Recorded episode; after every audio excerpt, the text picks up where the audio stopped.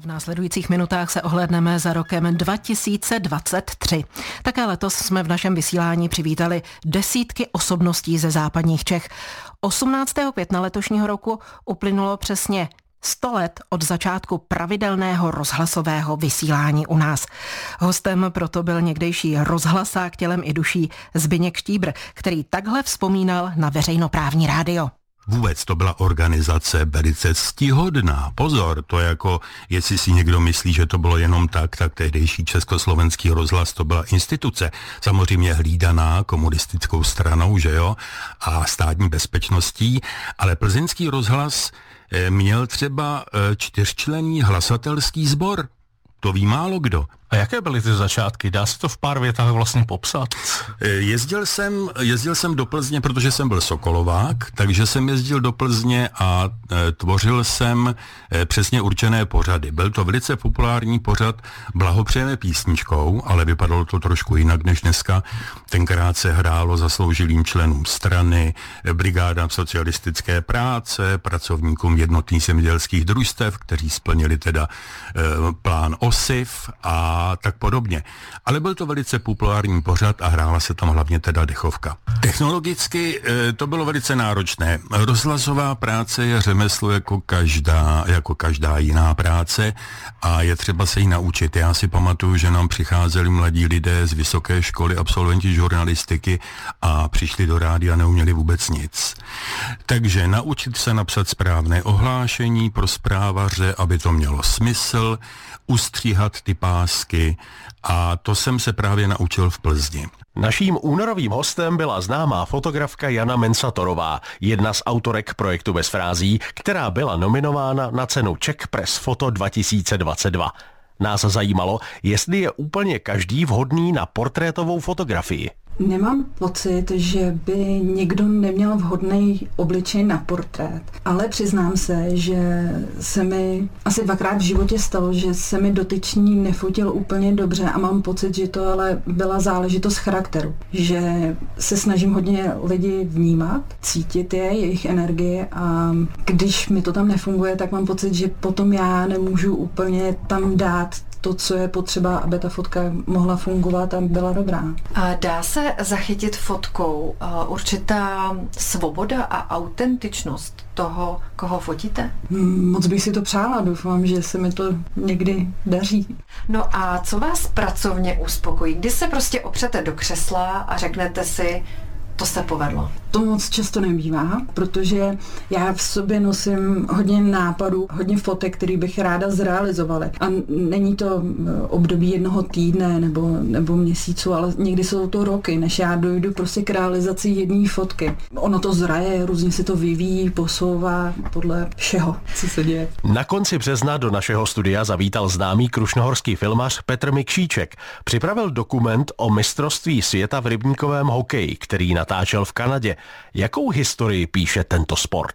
No dá se říci, že to je ten úplně původní hokej, eh, tak jak je třeba v té Kanadě zaznamenaný, eh, protože my jsme se byli podívat v roce 2019, když jsem tam byl v Windsoru, eh, což je kousek od Halifaxu, kde měl údajně na takzvaném Long Pond na velkém rybníku se odehrát první hokejový zápas, který byl zdokumentovaný a který byl popsaný. A vlastně tam muzeum, celý muzeum hokeje v tom Windsoru a tam si můžete prostě projít nejstarší hokejky, nejstarší puky, nejstarší drezy a, a takže dá se říct, že z tohoto úplného základu to vycházelo a je to naprosto jako přirozený, ten hokej, eh, prostě to hřiště vypadá úplně jako byste kdekoliv na zamrzlý ploše si odhrabali sníh a tam hráli. Ten hokej je vlastně takový o tom zážitku hodně o té atmosféře, protože ledová plocha je nesrovnatelná samozřejmě s podmínkama na stadionech. Je to spíš o tom si zahrát eh, a nezranit se, než že by člověk od toho čekal jaký nádherný hokejový akce. Takže jako není to sranda. Stále je s vámi rádio vašeho kraje a teď se vrátíme do 15. června letošního roku. To jsme živě vysílali z císařských lázní v Karlových Varech a stalo se tak u příležitosti slavnostního otevření této památky po několika leté rekonstrukci. V Zanerově sále jsme se vedoucího návštěvnického provozu Miloše Bělohlávka ptali mimo jiné na to, čemu a komu bude tato budova sloužit. Císařské lázně v podstatě kombinují hned několik druhů provozu. Ono je to něco mezi, uh, mezi muzeem, mezi památkou, mezi kulturákem a všechno dohromady a zároveň nic z toho pořádně. Uh, takže ten celý ten objekt bude naplněn opravdu od sklepa až po půdu.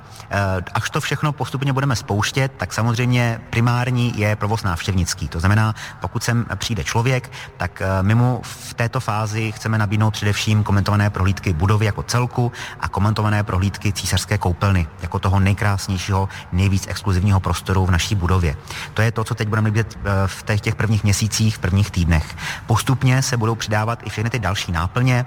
Eh, do konce roku by měla přibýt velká muzejní expozice věnovaná nejenom této budově, ale obecně historii lázeňství, dějinám lázeňství, pak samozřejmě v přízemí kavárenský provoz, infocentrum a to všechno dohromady společně s tím velkým právě multifunkčním sálem, eh, který by měl nabízet kulturu různého druhu, to znamená nejenom Karlovarský symfonický orchestr, ale uh, jakoukoliv jinou. Uprostřed prázdnin naše pozvání přijala také Adriana Černá, rodačka z Aše, která pracuje v organizaci Člověk v tísni a krátce před rozhovorem se vrátila z mise v Kongu, kde každé druhé dítě trpí pod výživou. Kongo opravdu jednak je obrovské, druhak je neskutečně úrodné, dá se tam vypěstovat v podstatě cokoliv, ale konkrétně v těch jižních regionech, ale i v celém Kongu, ale hlavně v těch, eh, hlavně v těch východních regionech, v Jižním Kivu a v Severním Kivu, zuří už eh, prostě přes 15 let občanská válka. A často tam propukají uh, boje a lidi před nimi musí utíkat. Jsou takový vnitřní uprchlíci, kteří se vlastně neustále přesouvají, protože utíkají před nějakými násilnostmi. A v Kongu jsou lidé většinou odkázaní na to, co si sami vypěstují, nebo co se vypěstuje v nějaké jejich komunitě a to oni potom jedí. A když vlastně uh, někde zorají pole, zasadí plodiny, ale vyžené násilí, tak oni už se potom zpátky nedostanou k těm svým pozemkům, aby vlastně to jídlo, ty plodiny sklidily. Jo. A je to takový jako nekonečný uh, koloběh toho, že ty lidi vždycky někam přijdou, zasadí, ale než uh, zvládnou sklidit, tak zase musí utíct, protože zase někdo přepadne.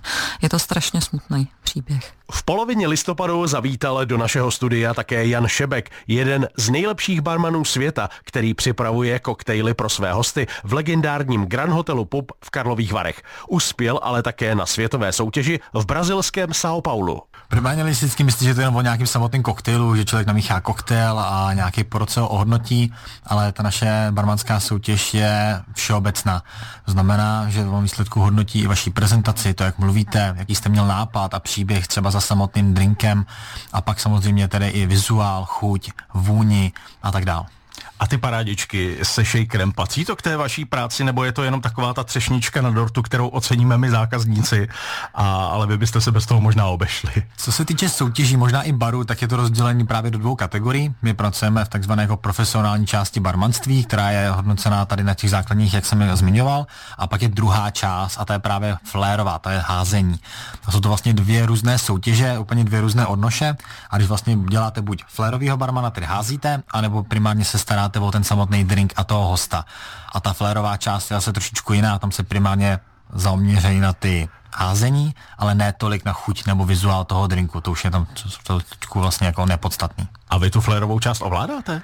Maličko, maličko. A jak říkáte, většinou je to většinou při nějaký, vy jste teda ten nejlepší barman, tak nám něco ukažte, no tak něco maličkého umím, nějaký triky, ale není to o tom, že bych dokázal žonglovat pět lahví ve vzduchu. Díky tomu vašemu českému vítězství jste postoupili do celosvětového finále. To proběhlo v brazilském São Paulo, jestli mám správné informace. S čím jste tam odjížděl? Byly to obavy, radost z toho postupu? Co to bylo? Tak samozřejmě obavy tam určitě nějaký byly, určitě velký tlak, ale já jsem tam odjížděl s takovým jako nadšením, že po pěti letech, co jsem soutěžil v této soutěži, mám možnost reprezentovat Českou republiku a že budu dělat to nejlepší, co můžu. Nabízíme se střih těch nejlepších hostů roku 2023. V Karlových Varech letos připravili kampaň s názvem Piju prameny, kdy návštěvníky obyvatelé města lázeňští odborníci zasvěcovali do pitné kůry. Kampaň se setkala s velikánským zájmem. Lázeňské lékařky Stanislava Maulenová a Marie Rebionková nám o karlovarských pramenech ve vysílání řekli víc. Především pitná kura se musí e, předepisovat totálně individuálně. To znamená, že každý člověk by měl mít pitnou kůru ušitou na sebe, na svoje diagnózy, na svoje potíže, anebo pokud to chce pít preventivně, tak uh, si dát záležet na tom, abychom ho vyšetřili a našli mu ten pramen, který je pro něj nejvhodnější. Celkově je tu 12 pramenů, ale jejich kombinace je už takovou eh, věcí rutiny a věcí zkušenosti, protože empirie to je nedílná součást i, dá se říci tedy, tohoto procesu.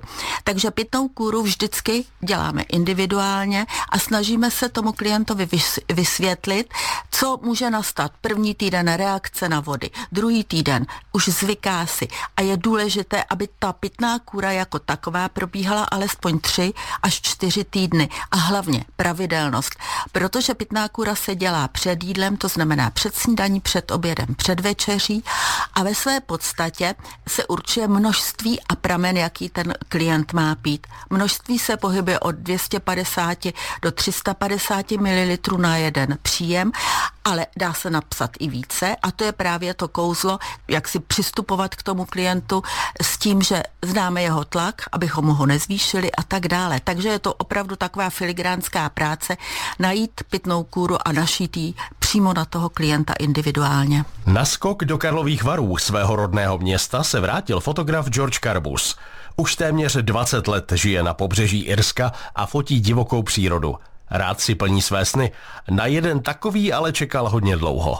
Ten můj příběh je takový, že já jsem chtěl třeba v 19 utéct do, do Kalifornie, kde jsem si myslel, že to bude pro mě super, kde jsem věděl, že je hezký počasí, jsou tam skvělé vlny a byla to Amerika, prostě Amerika, byl jsem fascinovaný Amerikou jako každý dítě, ještě když vyrůstá v komunistickém režimu třeba. Tenkrát jsem i se mi líbilo NBA, vlastně basketbal, takže jsem byl fascinovaný vůbec celkově Amerikou, ale samozřejmě jsem se tam nedostal, nedostal jsem víza a trvalo mi dalších vlastně 18 let, než jsem se do té Kalifornie dostal. Jo, takže jako já jsem si splnil sen, ale ten sen se zase úplně se to odvíjelo jinak, jo. Já jsem místo té Kalifornie odjel na Malorku, kde jsem žil 4 roky, takže to nebyl oceán, bylo to středozemní moře, takže jsem pomalinku se přibližoval k tomu, co chci. Nemohl jsem tam ještě surfovat, ale zase jsem se učil potápět, skákat z útesů a užívat si to krás, krásný život u moře. Až vlastně, když jsem potkal moji přítelkyni Káťu, tak jsme se spolu odstěhovali na Kanárský ostrovy, na, na ostrov Tenerife,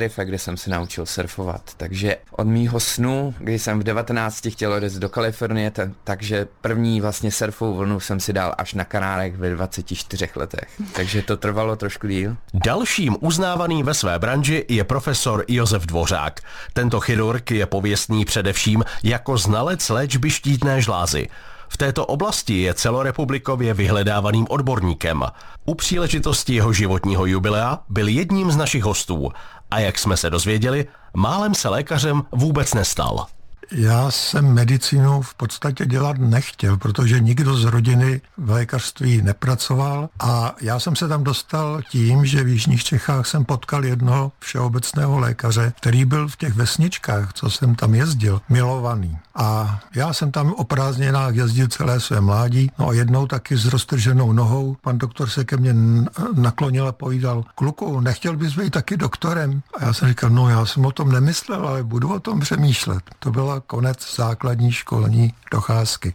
No a pak jsem se dostal na 11 letku, pak to pokračovalo na vysoké škole a nakonec tedy jsem tu medicínu dostudoval a už za studií jsem tedy měl zájem o chirurgii, chodil jsem na kroužek a vzdělával jsem se tedy v chirurgických textech. Nastoupil jsem do nemocnice v Písku a po několika měsících jsem nastoupil pak na chirurgickou kliniku v Motole, kde jsem byl téměř 30 let. No a pak jsem kliniku opustil a díky bývalému primáři Karlovarské nemocnice, primáři Kubínovi, jsem dostal nabídku místa v Karlových Varech, které jsem přijal. No a byl jsem velice mile překvapen, protože po nástupu do Karlovarské nemocnice jsem zjistil, že tady pracuje řada lékařů, kteří jsou teoreticky, ale i prakticky naroveň těm klinickým pracovníkům z velkých nemocnic, v některých věcech je i předčili.